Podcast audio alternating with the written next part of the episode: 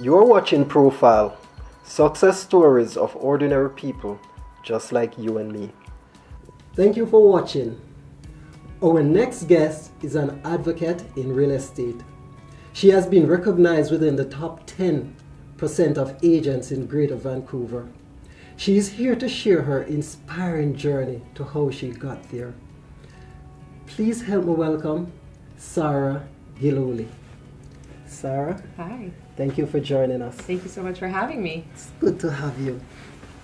Now, I know you have uh, a wonderful story that goes all the way back to you know childhood days, That's right. and I want you to share with us your story because we want to inspire people. But let's go as far back as we can go. For sure. So, I was born in uh, former Yugoslavia, and now it's Croatia. Okay. My father's actually from the northern part of Africa called Libya. Okay. So uh, the dynamic was very, very different than most families. Yeah. Um, you know, we didn't have very many immigrants to Croatia at that point. Mhm. So for my mother to have chosen a man that was very different culturally Yeah. was a pretty significant thing, Yeah. um, and not not everybody agreed. My parents really tried to work on the relationship, and um, they were together for a long time. Mhm. And about ten years into it, they they had to call it quits. And at that time, I was ten years old, and Okay. um, I was very very happy about the the split. Unlike I think some some kids, I knew that there was tension and they couldn't go on.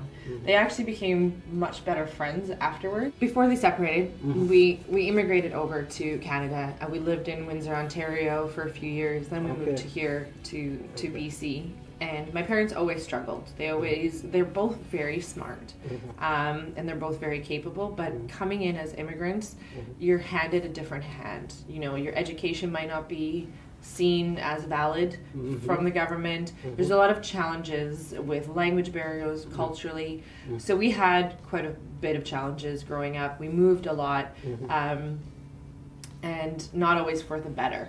Once they split up, my mother, um, and about a year after that, uh, met my stepfather, Mhm. whose name is Dan. He's Canadian, and Mhm. he was actually in real estate. Mhm. And my dad remarried uh, a Libyan woman, and I just saw how different their lives were when they did this. Mhm. Um, my mother always said to me after that, she said, We're never going to move somewhere worse. We're always going to move for the better. Right. And um, that really kind of, still to this day, whenever I move, I'm always thinking, we have to move for the better. We're not going to move into something worse. We have to move, even if it's like this much up, Yes. that's what we do. What was it like in Croatia? Yeah, you know, I have very little memories of Croatia at that time. I just remember always growing up in a family home with my grandparents. Mhm. Uh, That family home is still around, and I always refer to it as my home. And my mom always says, "Well, you know, we'll sell the family home," and I just I can't. Even though like I don't know what I would ever do with it, Mhm. I would never be able to let go of that home. My grandparents and my you know my family there. It's Mm. it's a small community. Um, you know, it's a small little village, and most of my cousins still live around there, and Yeah. they've gra- raised their families there. So I've taken my daughter there. Um, she's been there now three times. We go Wonderful. swimming. She meets everybody, and, and she's starting to learn Croatian as well, which is really important to me. Nice. Yeah. yeah. Have you ever spent any time in Africa? I spent a little bit of time in Libya, so um, I have been there. In 2010 was the most memorable time. Mhm. Um, I I spent over a month there with my with my family, Yeah. and we're Berber people, Mhm. so we were um, more from the desert, and so my family had you know a cave where my Mhm. grandfather used to live Right. and um, I asked my aunts and uncles if I could go camping. So there was about I think 17 cousins and aunts all went camping for just specifically for me because they Mhm. said, "Well, this is something you wanted to experience," and I just wanted to see how it was to live in the desert for a few nights. So Nice, we did that, and it was it was pretty amazing. And Mhm. the history, the challenges, the history um, of the people there has been incredible. It is a thriving place. You know, if you say that they're missing something, I, I wouldn't say that. But That's it's it. just it's just different from what we're used to. So um, going there and, just seeing the life there Mhm. was definitely eye opening. But uh, I felt that you know with my aunts and uncles, they're a very strong Mhm. bunch of people and they're together. So um, I think they were able to accomplish things that maybe others aren't able to. Um, and for them, it was always very, very important to be educated. Mhm. So they're all educated. Growing up in Canada, Yeah. you're learning the culture. What was Right. the plan? What were you thinking of doing, becoming? What so when I was younger, all I wanted, I mean, I still do, Mm-hmm. is I just wanted friends. For me, the biggest, biggest motivation in my life was to be social, Mhm. to be with people. So when I was younger, I always just, even learning English, my both my parents didn't speak English. I mean, you know, I learned through television and through friends. And my mom said you picked up English really quickly because I I was so motivated Mhm. to make friends. right? um, and you know, as I kind of grew older, I've always been really, really social and always wanted to be a part of the community. Mhm. And maybe it's because I left my own community that I wanted, you know, the feeling of belonging. Yes. And then I met uh, a wonderful young man by the name of Michael Caccioni, and he actually um, was a cancer survivor, and Mhm. he created his own foundation. And now we were really young. This was actually middle school, and he was able to organize all his friends Yes. and the community to help support childhood cancer research. Mhm. And I found that just so inspiring at such a young age. Yes. Unfortunately, he is no longer with us. Um, he passed away, but his legacy lives on Mhm. so much. So even in high school, I was always, um, you know, a part of whether it was like Cancer Research Club or playing baseball with children with needs. I would do like car washes. I would Mhm. organize all these things just to, you know, send them money Mhm. because every time I felt that I gave back, Mhm. I felt a return of something greater. I had my own charity for a while as well. Awesome. Yeah, so it was um, demining, so landmines hmm in Croatia, which are still left from the war. Oh, Yeah, there's Yeah. about 2 million left in Croatia. Most people don't know because a lot of uh, Croatians don't, or the Croatian government doesn't want to scare the tourists away yes. because they're not usually in tourist areas. Mhm. So, you know, it's not something talked about, but um, we have generated some funds and some momentum towards that. Mhm. What did you study in school, by the way? You said you went to university. Yes, I went to the University of British Columbia and I Mhm. studied political science Okay. with a minor in Okay. international relations. Mhm. So I was, you know, in that Mhm.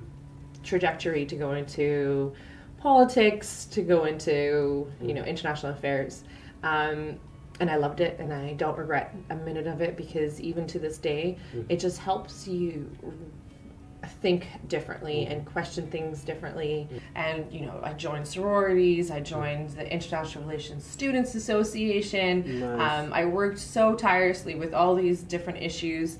Um, I was offered a job at the United Nations, an internship, sorry, at the United Nations Nice. um, with a women's organization, the International Federation of University Women. Yeah. So I went to work with uh, women's rights issues at the General Assembly in Geneva. Mhm. And again, it was an incredible experience. I worked with the International Peace Bureau Mhm. and I got to go to Oslo in Norway and Okay. sign the treaty to ban cluster bombs, which are Oh. little bomblets in a big bomb that kind of act like landmines.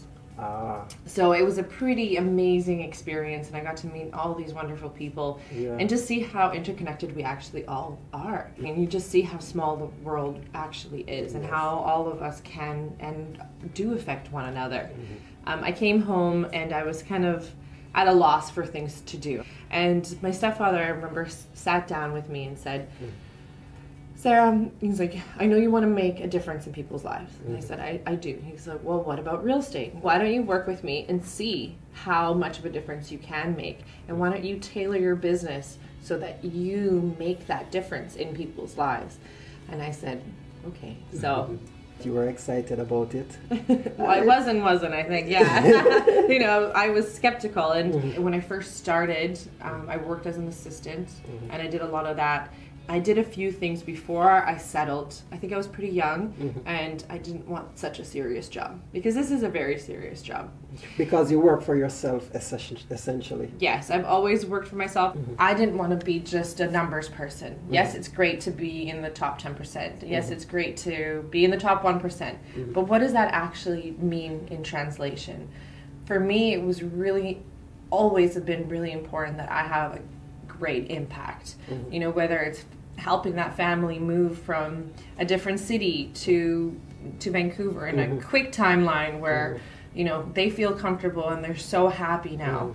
Where, or where it's you know having that single girl that's renting for 10 years but now she's ready to buy. Whatever that that looks like i want to be there and i want to make sure that that person's not scared. I want you to feel comfortable because it is a big it's one of the biggest things that most people will be investing in right? And that is a scary emotional time. It's so important to have somebody that you can just trust that you don't feel like oh they're just trying to sell me something for the sake of selling me something right? Listening to you up to now, I see, I, I hear passion in your in your voice. eh, From whatever you're doing, you know, you know, humanitarian work, real estate work, it's all passion because you're thinking about the next person. And I realize that others have seen that in you too. As a result, you have been awarded, you know, within the top 10% of agents in Greater Vancouver. yeah That's amazing. thank you That's amazing. what does it take to get such an award? Whew, wow a lot of hard work of Um, course. a lot of hard work and believing in yourself honestly so you know you, you not only have to work super hard have people behind you that support you. Um, you know my husband my daughter she's little but she's still a big support. Like when i say to her i need to go show houses mommy needs to go go here she will she will go. Sometimes she'll complain um, but the other day it was really cute. She goes to me okay she's like i'm your assistant. So the clients came in and she goes i would like to show you this. And she brought my clients over and showed them the deck of the house. Because she just knows that's you know this is what mommy does. And this we support mommy. And you know my husband supports me all the time too. You know we work quite closely together. Um, so having a really good support network uh, especially as a working mom i think is is amazing. But being where you are, I'm Mhm. sure there are a lot of challenges along the way. You know, for sure Yes. for sure what are some of the some of the challenges you have overcome? when i was in in school and Mhm. studying and, and part of the UN as well, I found it challenging just to be a female that wanted to do a lot. That didn't want to just have, I love kids and I always wanted kids, but I didn't always just want that. People judge you based on how you look all the time. So, I mean, I have a business card from four years ago, a picture. Yes, I look pretty in the business card. However, people will like be like, oh, you look a lot older. And you're like, why do you care what I look like in my business? I, I was a I was really not wanting one a picture anyways. it does. I'm 100% a feminist, and when you tell me you're not a feminist, I'm like, how dare you? um, I think everybody should be a feminist. For a lot of people, um, feminism is you know empowering women only, but no, I find it it's empowering both mm-hmm. all genders, whether female, male, or anything, mm-hmm. right? I think it's really, really important that mm-hmm. we as a society realize that we have this untapped potential called a female. and using them has been proven over and over and over again Yeah. that societies will grow and flourish with females, edu- educated females, working. They will, you know, go from struggling families Yeah. to thriving families. Well said. You have a family. Mhm. You you run a small business. You're That's right. you know self-employed. You have a family. Have a daughter, husband. It- It's supposed to be challenging, right? You suppo- Do you feel like you need like sixty hours in a day? How do you find balance? I'm finding I had to grow my business, which is always scary when Yes. you have to hire people, Mhm. maybe delegate some tasks. Mhm. Um, fortunately for myself, I have found a great hire. So that was the biggest step for me. Mhm. And I always thought by hiring someone, I would put my whole family at risk because I'm no longer maybe providing them with financial means because now I have to give it to somebody else. And that was really scary for me to do. Until I realized, well, no, my family not only needs financially me to be there, but they also need me to be there. Sundays, I try to finish by around two or three o'clock so then I can go and have a bike ride with my family or, you know, cook a meal together. I don't cook, that's a lie. but, you know, we do it together and then it seems okay. but it's Team doing effort. that, right? Teamwork. Teamwork, yeah. Together, we're gonna order the pizza. Um, but you know, even with my daughter, I'll pick her. I I pick her up from school. We'll go to the park. Then sometimes she has activities after. Mm-hmm. But I always want to make sure that you know we're engaging, we're having fun. Um, and right now we have a pretty long commute. But me and my daughter sit in the car and we get to chat Yes. and it is it it's been a connecting point because in the mornings normally i'm just trying to get her ready as quickly mm-hmm. as possible and get her out the door and make sure you know she has lunch and she has mm-hmm. everything ready Are you where you'd like to be in life? great question mm. Um, no. No? i never feel accomplished. And i'm not one of i don't know if i ever will be. And that's my honest Mhm. honest answer. Mhm. i have a goal and i'll get that goal and then i'll say to myself i'll celebrate it. I'll really try to celebrate it. Mhm. but i'll say oh i didn't do enough. I have to i have to try harder. If you ask my husband it's very annoying. But it's just something that how i'm built. I you know i could could have stayed in my industry head down kept going. But i'm like no no i need to do more. I need to involve the community. No i need to you know uh, fundraise for this. No i need to you know i feel really accomplished Mhm. not by a title that somebody has given me to be honest but just by the response i get from people. And that's my biggest takeaway. So what's next for you? What What does the next, say, ten years, five, ten years look for you? Um, I've always wanted to open up my own office. So um, whether I would stay with Remax or you know move on. So right now I'm at Remax All Points, which I love. Um, but I would love to you know have my own office and have people working with me that I can mentor and that can also grow in the industry and become the agents that you want to work with. Yes. I'm a team leader. Yeah, yeah. I find it um, I find it great when people have the capacity to to grow by themselves. Mm-hmm. And then I'm also pretty creative and I love design. I love to go into a really old house. this is mm-hmm. like my favorite thing.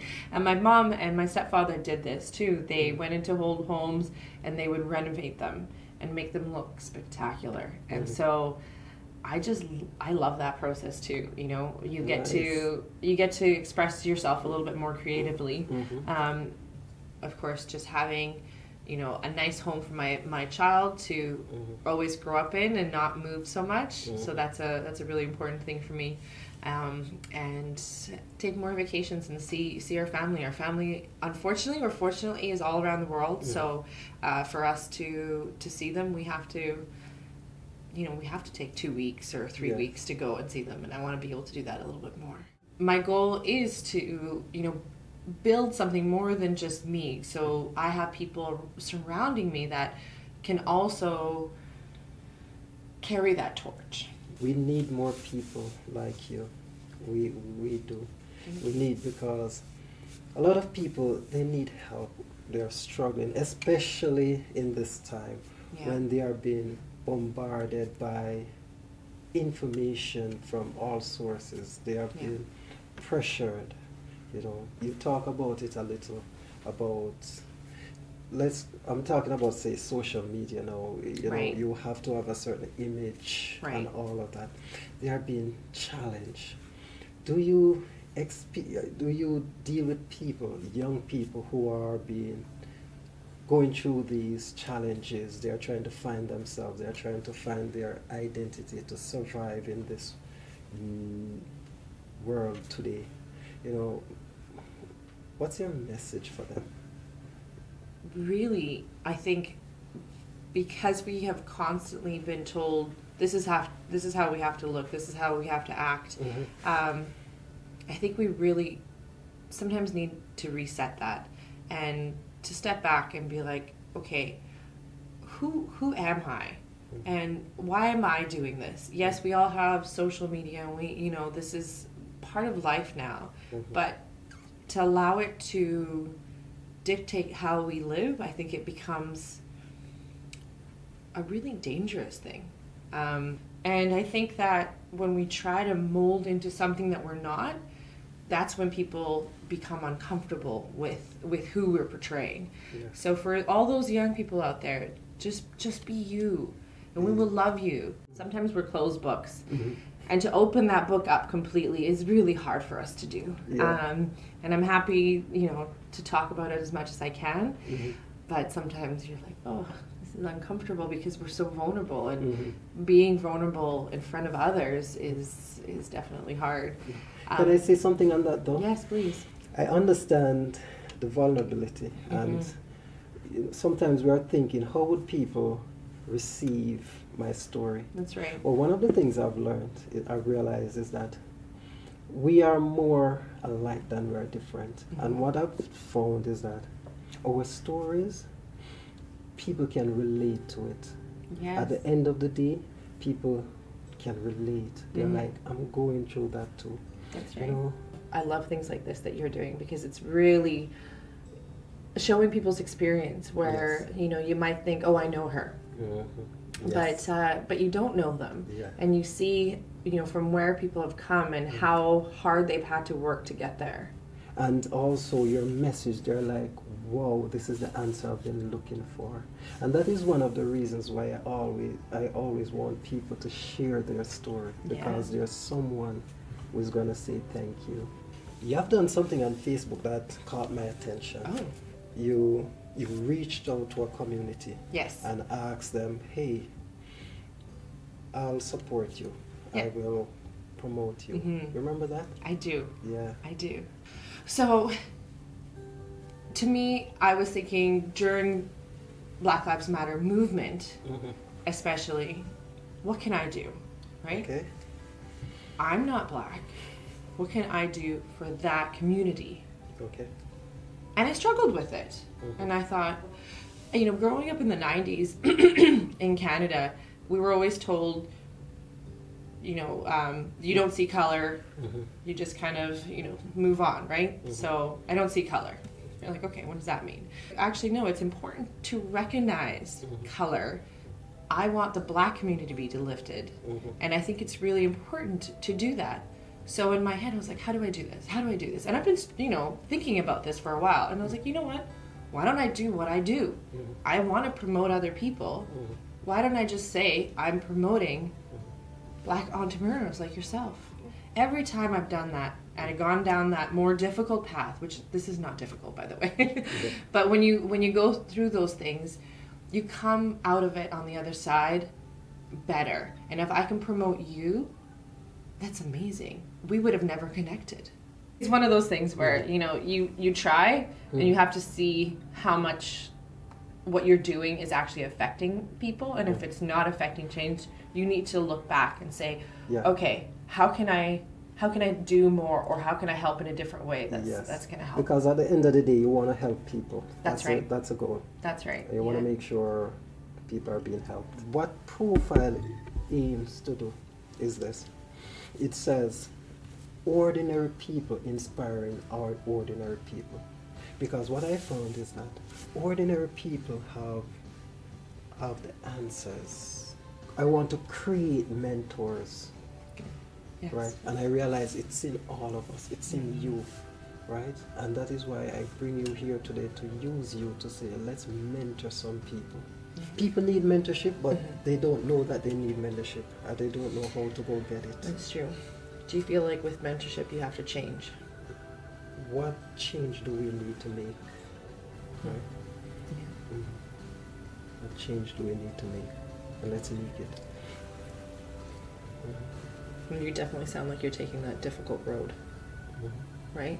To do what the right thing at the end of that road is. And I really appreciate it. And thank you again for having me. It's been such a pleasure.